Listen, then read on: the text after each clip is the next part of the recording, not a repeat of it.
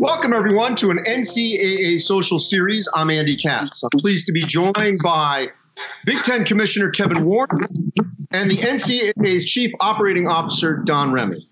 Uh, to both of you, and I will start uh, with you, Kevin, because you spent so many years in Minnesota as the COO of Minnesota Vikings. Um, I just want to get your first raw emotion uh, to what you felt when you first saw uh, and we can call it this, the murder of George Floyd?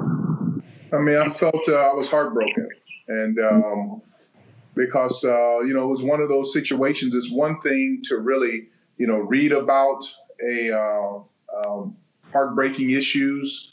It's even one thing to even see a heartbreaking movie, but when you see something that's real life, you know that that was uh, unvarnished um, and to really see it firsthand of, of what someone who, who, loses their life, and I've often said it before, until you see a, a, beautiful sunrise, a beautiful sunset, a baby born, or a person take their last breath, um, you know, you really haven't understood the essence of life. And to see George Floyd, a proud black man, take his last breath uh, face down uh, on the side of a street in, in, in Minnesota and Minneapolis, and I know that area and understand, uh, you know, what that really means. I, I was I was I was heartbroken uh, for for so many reasons, and um, and and and now I, I'm still heartbroken, but I've moved to a point of, of really being encouraged and looking at this. And when I say opportunity, not at the expense of his life or death, but as an opportunity for us in society to recognize that we have some systemic issues that we have to deal with. We've had them, but we've ignored them, but now we have to deal with them. And so when you see the impact that he's had, uh, I can argue that his impact will be, you know, in the same level of Dr. King or when uh, President Obama became president, because now the country has to take notice as far as what happened, and we need to make sure that we address these issues and I want to get to that here momentarily. I want to first get the first raw emotion done.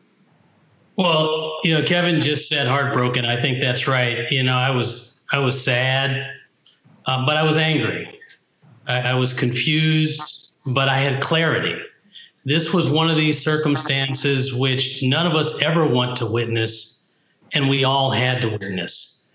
But there was a realization that set in, not just with me, but I think of with a lot of people in, in America that this wasn't the first time that this had occurred. And it was just troubling to see it occurring again. We've had protests in the past, we've had movements in the past, we've had many people who have engaged in the discourse around the challenges to Black people in America. But this time seemed a little different. And when I first saw the video, it struck me and struck a chord in me that was very, very deep, Andy.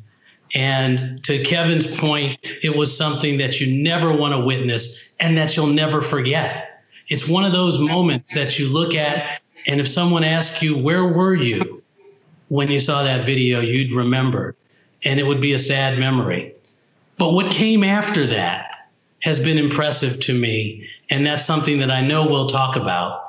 And, and in fact, Andy, if, if, if you'll do me this solid, and before we get into our discussion, and I want to say thank you, by the way, for, for you dedicating a show to this really important topic. But if, if you'll do me this solid, if we could, just the three of us, take 15 seconds, 15 seconds, moment of silence, honor the lives of George Floyd and Breonna Taylor, of Michael Brown and Eric Garner, and the countless others who've died at the hands of those charged to protect and to serve them and their communities, I'd, I'd really appreciate it. So, it, Kevin, Andy, if we could all just stop and pause for, for, for about 15 seconds.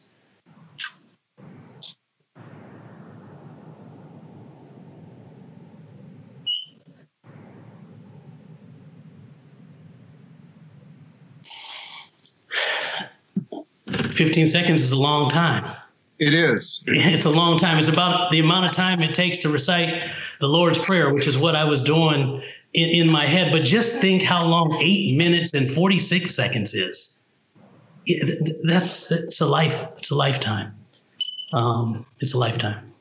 So, Donald, you know, you mentioned names that we need to hear again and again, and this has happened multiple times already in 2020. Okay, and yet, why do you think this murder, this death, which I know was seen globally, and we're thankful for that. But why do you think this one resonated more than others to cause, you know, this visceral reaction, not just across the country, not in every community, but literally across the globe, as we've seen protests and rallies in Europe and really all Africa, everywhere, Europe, Africa, Asia, uh, the Middle East, everywhere. Why? You know, I, I don't know that I have the answer, and I don't know that anybody who says they have the answer can really pinpoint it except to say the time is now. The time is now for humanity to change. The time is now for people across the globe, to your point, Andy, to get engaged in the conversation and say no more. This type of thing we've seen before, but no more. We have got to realize the impact that this systemic racism is having all across our country. And I think that combined with the realities of the environment that we are living in on the globe right now with the COVID 19 pandemic, and candidly, Andy, the realization that even in dealing with COVID 19, we've seen a disproportionate impact on our communities, on the black and brown communities of America and across the globe, even. I think all of that together had people realizing the time is now. And you see our young people who are engaged in this in a manner that should be celebrated, you know, across all racial lines, male and female, it doesn't matter. It doesn't matter. People are tired they're just tired. Kevin? Well, I mean, Don, Don again, you know, nailed it. Is um, um, you know, this, we've heard about it. I mean, uh, my parents used to talk to me about, you know, Emmett Till, and you know, I read articles and, and books on it. But but I think what's happened now is that even people who had been the oppressors in the past are tired because it's it's impacted everyone now. You know, typically when issues happen in life, because we're we're the we're the best country at bifurcating issues. You know, we, we can we can segregate issues without even segregation. We we can do that and say, well, that's no, that that tsunami is that issue over there. This is the first time that really a combination of when you think what happened. I mean, basically we started off, it was already existing, but but this is what brought it to the to the to the topsoil is you know now we had the COVID nineteen uh, that created not created it basically exposed how frail financially people are and how frail our country is. Then you add on top of the you know, the, the social justice issues and the murder of, of George Floyd and among others, Ahmaud Arbery and, and uh, Breonna Taylor and all the way back to Emmett Till, is that, you know, it was a convergence of all of these, you know, efforts that we couldn't ignore. And because you think about it, up to that point, we were able to say if it had been, and I don't say just, but just COVID 19, we had already started to kind of rationalize over 100,000 people dying and a, this disproportionate amount of those people being people of color. But we had already rationalized that. Um, we were over that. Then the economic fallout, we had even rationalized that. We gave some, you know, some money uh, in a way to try to keep people quiet. But, but I think, it, you know, basically society, and I'm going to put it from a higher being, from a spiritual standpoint. This is the time that God said, you know what? If I don't bring all this together and have this this basically create this explosion, we would have figured it out how to how to spin it from a PR standpoint, and we would have gone on our way, you know, on down the road. Now this made the world stop. And what's been most powerful is that when you got people of color, you got white people, you got older people, younger people, people with financial resources, people who are struggling financially, all coming together on this issue. And so because we got our lesson in civil rights. and we ignored it. Uh, and we did a few things for a little bit, and then we kind of went right back to where it was. This lesson right now, there's no ignoring this. And, and, and I'm going to tell you, this is going to shine the light on Wall Street. It's going to shine the light on, on academia.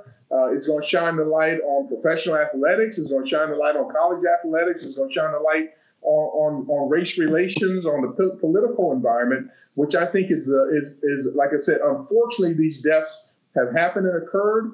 But at the grand scheme of things, when we look back 100 years from now, that this will be uh, the most, I think, most critical inflection, inflection point in all of society ever from a race relations standpoint. I mean, look, we're, we're going back 400 years uh, for this systemic racism that has been in this country. And if you can bear with me here, because I know everyone has a story. Um, and I was moved and chilled at the same time. And I'll start with you, Kevin, when you were talking uh, with, um, uh, you, were on Big Ten Network and you were discussing your sons uh, with Howard Griffith. And, uh, you know, as a parent, we all have worries with teenagers, but it's different. It's different of how you sleep at night. Um, you know, especially in this country when you have an African American male teenage son. Uh, if you can expand a little bit on that, on just trying to get other people to understand what that's like when your child is out and about, just living life, and that concern you have before you close your eyes at night. I mean, and I, have told my son and my daughter that it probably won't be until they get to be my age that they recognize the stress and anxiety. And I can say this, Andy, this is the honest to God truth. Like I have no anxiety. Like I don't worry. I'm not a warrior. I never have been. I, I pray. I do the best that I can, and I just leave it alone. Regarding my kids, I'm in a perpetual state of anxiety. And and when they travel, uh, when they go out, um, and even and I'm not talking about going out to you know crazy concerts or something. I'm just talking about you know going from to the grocery store, getting home. My daughter went to college in Los Angeles. My son goes to school in Starkville, Mississippi, and and literally, and and I do it so much. If you called them now and asked him, he'll tell you exactly what I tell him all the time. You know, be smart and be safe. And uh, and this is not about uh, you know this is not about one of those situations where you know well what had happened I was over here. I'm I'm just I mean I just had it literally within the hour before this phone call. Uh, I'm in Chicago. My wife is in Minnesota. She sent me a text uh, of someone had brought my son home because he had to drop his car off and brought him home. And the car that they brought him home in didn't have a license plate on it. And you know, you think my you think I'm aggressive. My wife, uh, you know, makes me look like a, a kindergarten teacher. And she literally went out there because this is another young black kid and said, "Do you do you know if you're driving around here?" without a license plate on. I mean, you are literally, you're like Rudolph the Red-Nosed Reindeer going down the highway. You're asking for it. And she told my son, whatever you have to do, call us, walk, do whatever, do not get in that automobile. Because those are the kind of things that we have to deal with. So the stress as a black parent with black kids uh, who are just out living their normal life, it's not about sleeping. I mean, it's about dozing and napping. And when we're home, we've been home, we were home about 70 days together, literally until that beep goes on and I know they're walking in the house, walking in the house safe, is that then that's when we can go to, you know, go to sleep. But every time that they travel, every time he goes back to Starkville, every time my daughter went back to LA, but every time they even move around, whether it's Chicago, New York, you know, Minnesota, I mean, uh, and I say that all the time. People, they're, they, I, I got one of the most powerful notes recently from a friend of mine because we live four tenths of a mile from basically like an eating club that we go to all the time. And I Uber there every time we go. And he would joke to say four tenths of a mile. And I would tell him basically, my life is worth $12 because I'm going to do it. Because I am not going to put myself in a position to take any chance or risk of driving in between there. You know, if, if for whatever the reason, I don't care if you've had, uh, you know, just an ounce of, of alcohol, but put myself in a position where you have to explain something. So again, this is what's now with, with what's happening in society. I think people understand, and I can tell you stories. I know Don could tell you stories. Really, what it means to be black in America. Really, what it means. They heard about it, but now I think people are starting to understand.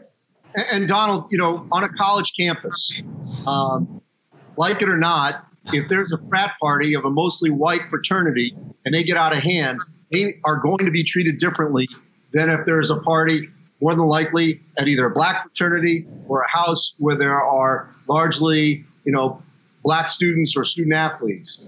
That's systemic racism. It's just built into the culture. How do we wrap our arms? And I don't expect you to have the answer here, but how do we wrap our arms around trying to change that culture? You know, education, communication, collaboration, engagement, honest dialogue about what people are feeling, what people are experiencing, and what's going on around them. I mean, we, we've got to start with a national conversation, and that national conversation has got to occur in every nook and cranny of the country, including on the college campuses where you have the frat parties or the gatherings of the social clubs. And we need to bring those frats together. We need to bring those social clubs together. We need to have people sit down and talk about these issues, understand each other, understand that his plight or her plight might be different than yours, that their circumstance is different than yours, that their backgrounds are different than yours and have that appreciation the next time you engage with them.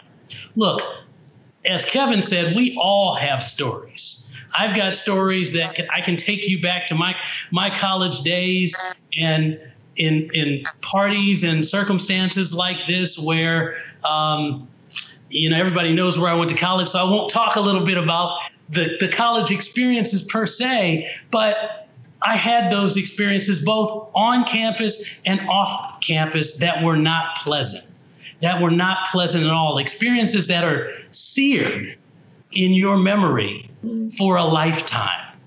I can remember, Andy, one time where I participated in a march in honor of Martin Luther King Day. And there was another group that participated in a march in honor of Robert E. Lee's birthday. We had a permit they didn't. We met in the middle of the the the uh, the, the the ground the, the route for the march, and everybody stopped. When the police came up, who do you think they questioned? Not the people with the permit, not the people that were there to march appropriately. I can tell you stories, Andy, about when we were at we were at events or parties where we had police dogs leashed on us, unleashed on us, I should say. And we stood helpless in the circumstances, and, and all it was was a college party. So I understand these situations, and I know that they continue to occur today. Like Kevin, I've got I've got two kids. I got two sons. One lives in Washington D.C. One lives in Los Angeles, California. And as you both know, there's a lot of activity that's been going on in both of those locations over the course of the last several days. And like Kevin, I wait for that text every day. I pick up the phone and call and say, "How you doing?" When the curfew starts, I make sure that the kids are at home yep. in their apartments, that yep. they're not out in the street. During the day, they participate in civil, peaceful protest. But in the evenings, I tell them come home. And these are people that, you know, my sons have been, they've lived in a variety of different places and they've experienced different circumstances. They've actually been with me when I've experienced what we call in the community driving while black stop. Well, and they've had that happen to them too. And I've had to have the talk with them. Andy, you don't have to have the talk. We have to have the talk and have to have them understand that when this circumstance arises, and unfortunately, it will arise, it does arise. This is how you have to behave to assure that you get out of it safe, that you get out of it without being arrested, that you get out of it alive. And that's important. So as as my boys participate in the national dialogue around this issue, like Kevin, I tell them every day, be smart and be safe yeah, we could do a whole other show on the lack of education on the Confederate flag that you referenced earlier. Anytime it's with the American flag, I don't know why people don't understand. That's actually contradictory. Uh, the Confederate flag was a treasonous flag. It was trying to separate from the United States, but that's a whole other story. Um, let's go now to action.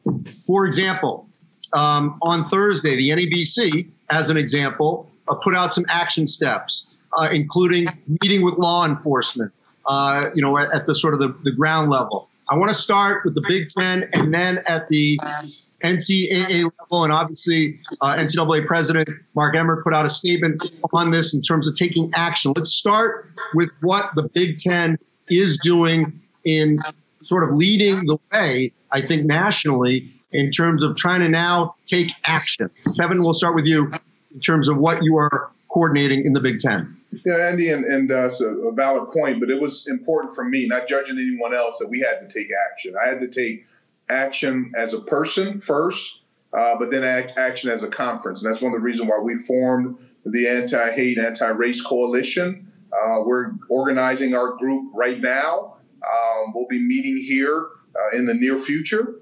But my, my whole call to action for that group will be tangible progress. I mean, we, we, we can get together and talk and vent, and that's wonderful. That's part of the process and the journey. But I want some tangible actions. And that's why we're going to really lean in uh, the fact about, you know, where are we right now? We're working on the numbers right now. What percent of percentage of our student athletes in the Big Ten are registered to vote? We're working on it. I was on a call earlier today because I want to get the baseline. And then we need to be all registered to vote. We then need to vote. We need to reward the people that do vote. we need to have those discussions with the with police uh, officers and law enforcement. Um, we need to talk, like Don said earlier, from an education standpoint. You know, educate people. We need to work on policy. We need to work on different laws. But I want some tangible steps being done, and that's why I was very focused and empowered to pen that letter. And I can tell you a lot of people who I talked with said don't do it, and because they were concerned about uh, the backlash. But one of the things I promised, and ironically, is one year ago today, about this time, I was introduced as commissioner of the Big Ten Conference, uh, June 4th of 19, I mean of 2019, and I made a vow at that point in time that I was going to do everything within my power uh, to make sure that we kind of help change the world well beyond what goes on on the field. And I think the thing, and that's why it's great having Don as a partner, uh, there's so many opportunities that we have in our positions uh, to be able to push forward and make this world a better place. And even in the whole sports area, we got we got to start talking about you know some of these issues that we have talked about in society or quietly. Uh, but the time is now. And so I appreciate Don. I appreciate what's going on at the NCAA. But we will take tangible steps here at the Big Ten uh, and me personally to make sure we address these issues. So the 14 institutions. Um, are diverse in terms of their geographic region. Uh, certainly, you know, it's hard to compare uh, the diversity makeup at Nebraska, you know, versus uh, university potentially, you know, Maryland or Rutgers of where they are located. How are you going to try to sort of bring, you know, these different universities, different parts of the country together, get them on the same page to ensure that they are doing the right things in terms of a call to action to make sure there is legitimate change, not just words going forward. And you hit the nail on the head, but I said it recently. What was interesting, everyone thought when the George Floyd uh, murder happened that it would be in Minneapolis. And it was going to be Minneapolis. It was going to, you know, people were going to be sad and uh, a lot of tweets and texts and posts, but it was going to be Minneapolis and maybe Detroit and probably Washington, D.C. But when this started hitting in Lincoln, Nebraska, uh, and Scottsdale, Arizona, uh, and various other places like that that you don't expect from North Dakota, that you start looking at it, people started to realize this. This was not a black issue anymore, that this was an America issue This was a, this was a race relations issue, and that's one of the reasons why I'm confident that our 14 schools who transcend 11 states, we go from Nebraska to New Jersey, all contiguous, uh, really see the opportunity here uh, to come together. We have to. Because if we don't, and I'm saying seriously, and you can study history and see it's happened before. This wouldn't be the first time. Uh, there have been there have been countries, there have been cities, there have been situations that things have gotten off the rail and they never recovered. And, and and that's where we are right now. No no matter how large and powerful and resourceful we are in the United States of America, and we're not out of the woods yet. If we don't handle our business here uh, over the next month, three months, six months, year, uh, we will never be uh, the same country. This will set us back literally 100 years. And so I think everyone understands the importance. And we're not putting this on you that like this is all white people's problem or, uh, or black. No, this is our our issue, our problem, but it's also an, an opportunity for us to come together. And I am so confident. I believe in the human race, and I believe in our 14 Big Ten institutions and our student athletes and our coaches. We have 10,000 student athletes in the Big Ten and uh, and I believe in them, and I and I, I am very confident that we'll look back and say this when this happened that this is when the Big Ten uh, really became the Big Ten. We're the Big Ten from an athletic standpoint, and we've done some good things off the field. Don't get me wrong, but I think this is where we'll go to a whole nother level as a people and as a conference. Donald, you know because you've worked at the federal level um, that it's very difficult to get people on the same page, but. Uh, it's an issue that should transcend race, should transcend uh, you know any kind of e- economic disparity. This is a human rights issue. This is a human issue. How can you see tangible progress across you know so many diverse institutions at all levels, uh, Division one, two, three, every state in this union uh, in the NCAA?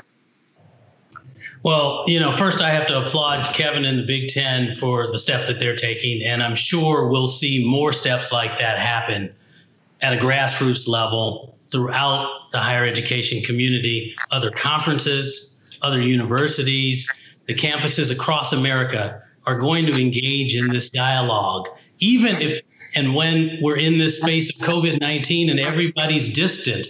I've seen makings of this already. And I'm sure as we all come back together, people are going to engage in a very real way. You mentioned Andy, the NABC efforts, I applaud them for putting together quickly some efforts to try to deal with these very important issues you know, as I've said a couple of times in our conversation here, it, it all starts with communication.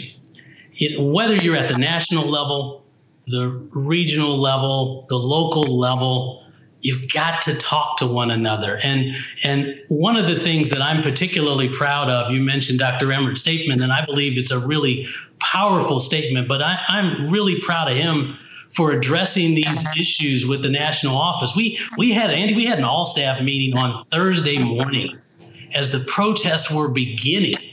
And again, just yesterday in a forum that for the staff, for all the staff to come together to talk about strength and unity. And so Mark continually emphasizes the importance of the hour and action that can be taken and communication that has to be had. We've started to do that at the national office. We had a really candid conversation about these issues yesterday. And I believe, and I've said this to the staff, we can model our behaviors in a way that people can follow. I think that's particularly important for us to do. It's incredible the way that our colleagues have come together and more than colleagues, the way that the NCAA family has come together, not just in the national office, but in the conferences and on the campuses. And if we continue to treat one another and those around us with respect, with basic decency, we'll move the ball. If, if we do our best to show compassion toward others, even, as I said before, even when we may not fully understand their plight and circumstances, I think that moves the ball. I, you know, I've said this to a couple of people, and I've encouraged anyone, no matter your race, no matter your gender, get to know and understand somebody who doesn't look like you. That's a step in the right direction. Find time to engage in, in our communities as part of the solution. In the end, we can show, we can show collectively that we're collectively and individually better than the racial injustice around us. We, we, we can do that. I believe in us. To what Kevin said earlier, you know, as a country, we've got a lot more to do. There's no doubt about this. But I think as this organization, we should double down.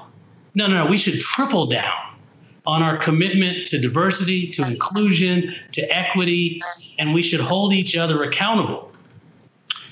We've got to make our membership aware of things we're doing, and I hope we have a chance to talk about that today because there's a lot that goes on in our inclusion staff with our leadership development team in the college community that I believe to be very helpful. But we got to make sure people are aware of those tools. Yes, to Kevin's point, we need new tools, but the old tools need to be sharpened up and they need to be used as they were appropriately designed to get things done. But I'm going to tell you, I think the real key to the question that you've asked on our college campuses is to support our students, the young people, right? Listen to their voices, encourage their engagement. They're the ones we're here to serve. Our student athletes are the community that serve as the backbone of what we do in college sports every single day. And we've got to strive to do better to understand their views, to understand their needs, and to engage in a way that their voice is heard and we execute on new platforms and new programs in a way that we can all see it better tomorrow. And I like Kevin's point everybody's got to vote. Well, and I would also say, uh, Kevin, uh, that your point, um, I actually, you know, I think it is our issue, our problem. And I hope that we don't have, obviously, a number of these issues coming up. But for example, if you're a college student, student athlete, and you are white and you know of an incident or you witness one, it should not be up to the African American athlete or student to rise up and speak and show the video on their phone. You should be right there, if not doing it in front, or certainly an equal partner in shining the light on any kind of inequality or any kind of you know issue that was obviously not handled appropriately or even legally. I think that is our responsibility going forward. And I just want to wrap up just tangibly. Um, and it's hard to do this, I know that, because this is a fluid situation. But what, what do you hope you will see, you know, in the coming months on your respective campuses in the Big Ten and then nationally that at least shows, you know, some form of progress here, at least in the short term? I know that this is a long term this is a marathon here to obviously change the culture in this country. But what do you want to see at least tangibly, Kevin? Well, a couple of things. One um, is that we're listening to our young people. That's number one. That's a, that's a good place for us to start. Just even having dialogue between administration and chancellors and presidents and athletic directors and conference commissioners and the NCAA uh, and our coaches and our young student athletes because they are very bright. They're very bright. They have empathy. They have compassion. We need to listen to them. That's one. Secondly, is that we need to open up dialogue uh, with our with our various law enforcement agencies. I'm getting ready to start, you know, communicating with our law enforcement agencies in our various states and cities where our schools are located. Then we need to create opportunities to allow our young people to register to vote.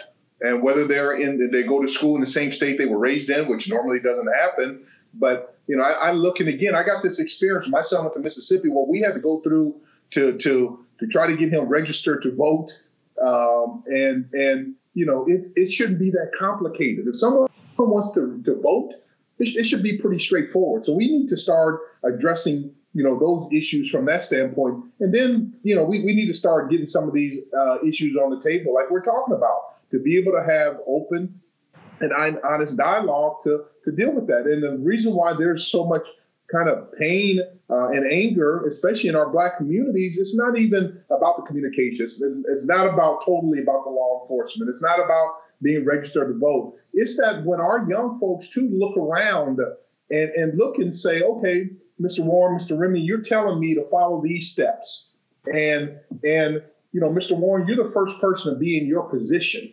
Mr. Remy, you're the first person to be in your position. You know, what happens if I want to do that? Is it going to be another 125 or 126 years before someone? And so I just think from a uh, systemic standpoint, we have to take an honest look and start looking behind like these racial and diversity report cards. I mean, you know, they're written in a manner, but we got to have an honest look to say, what can we do? This isn't about giving jobs to people of color. This is truly about laying the playing field from just an interview standpoint. And you know, you know my story. I wasn't even on the list here. I was on no list of the search firm. And the only reason why I'm sitting here today is because Eric Kaler, the former president at the University of Minnesota, who I'd worked with during the search of Mark Coyle, brought my name forth at 11th hour and uh, and gave me an opportunity to interview. But for Eric Kaler and the grace of God, I would not be sitting here today. And so what we need is more people like Eric Kaler. He didn't call me and say, I'm guaranteeing you the job. He couldn't do that. He said, I've pushed forward uh, to give the just to interview you. And it's amazing when you interview people who may not fit into your normal wheelhouse of what happens. And so I just say that I want to challenge everyone that uh, that, that we got to look outside the box. We got to get people. All we are asking for is just level the playing field and, and may the best woman, best man, best person, you know, rise to the top. But provide people with an opportunity to show what they can do, and that's really that's a tangible step that I want to see as we go forward. Donald. Yeah, Andy, I want to I want to kind of pick up where Kevin just left off because I I think that's incredibly important. You know, to, to move the needle in meaningful ways, there's got to be a partnership. You know, we we've got to work hard together as a community to actually collaborate with one another to get things done. I think about the scorecard, the report card, I should say, that Kevin just referenced.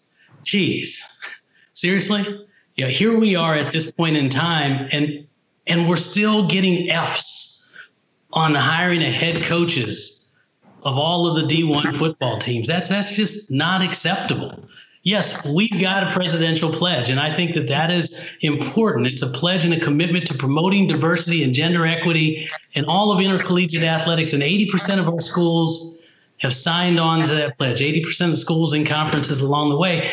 You know, those presidents, those athletics directors, those conference commissioners, they've all pledged to establishing initiatives for achieving racial and ethnic diversity, gender equity, inclusion, focus specifically on the hiring practices to make sure that we have a reflection of the diversity of our membership and on our nation of our nation in our community. And it's not acceptable anymore that student athletes can look up and not see somebody who looks like them. So we've got to strive to identify and recruit and interview individuals from diverse backgrounds in an effort to increase their representation and their retention as commissioners, as ADs, as coaches, as other leaders in the athletics community. We, we really have to double down on this effort to make sure that we're doing all that we can to reduce, if not eliminate, the inequities that might exist in our system because I do believe that part of the protests that you see today are born of those inequities. Yes, they were sparked by the realities of the tragic, awful death of George Floyd, but there's so much more that can be unpackaged when thinking about what's really going on in America. Secondly, as Kevin said, and as we've talked about a lot today, you got to listen to the student athletes you really have to hear their voices. They have to engage. They've got to be willing to engage. They got to be comfortable to engage and share with their coaches, their colleagues, their communities what they're feeling. They've got a significant amount of power.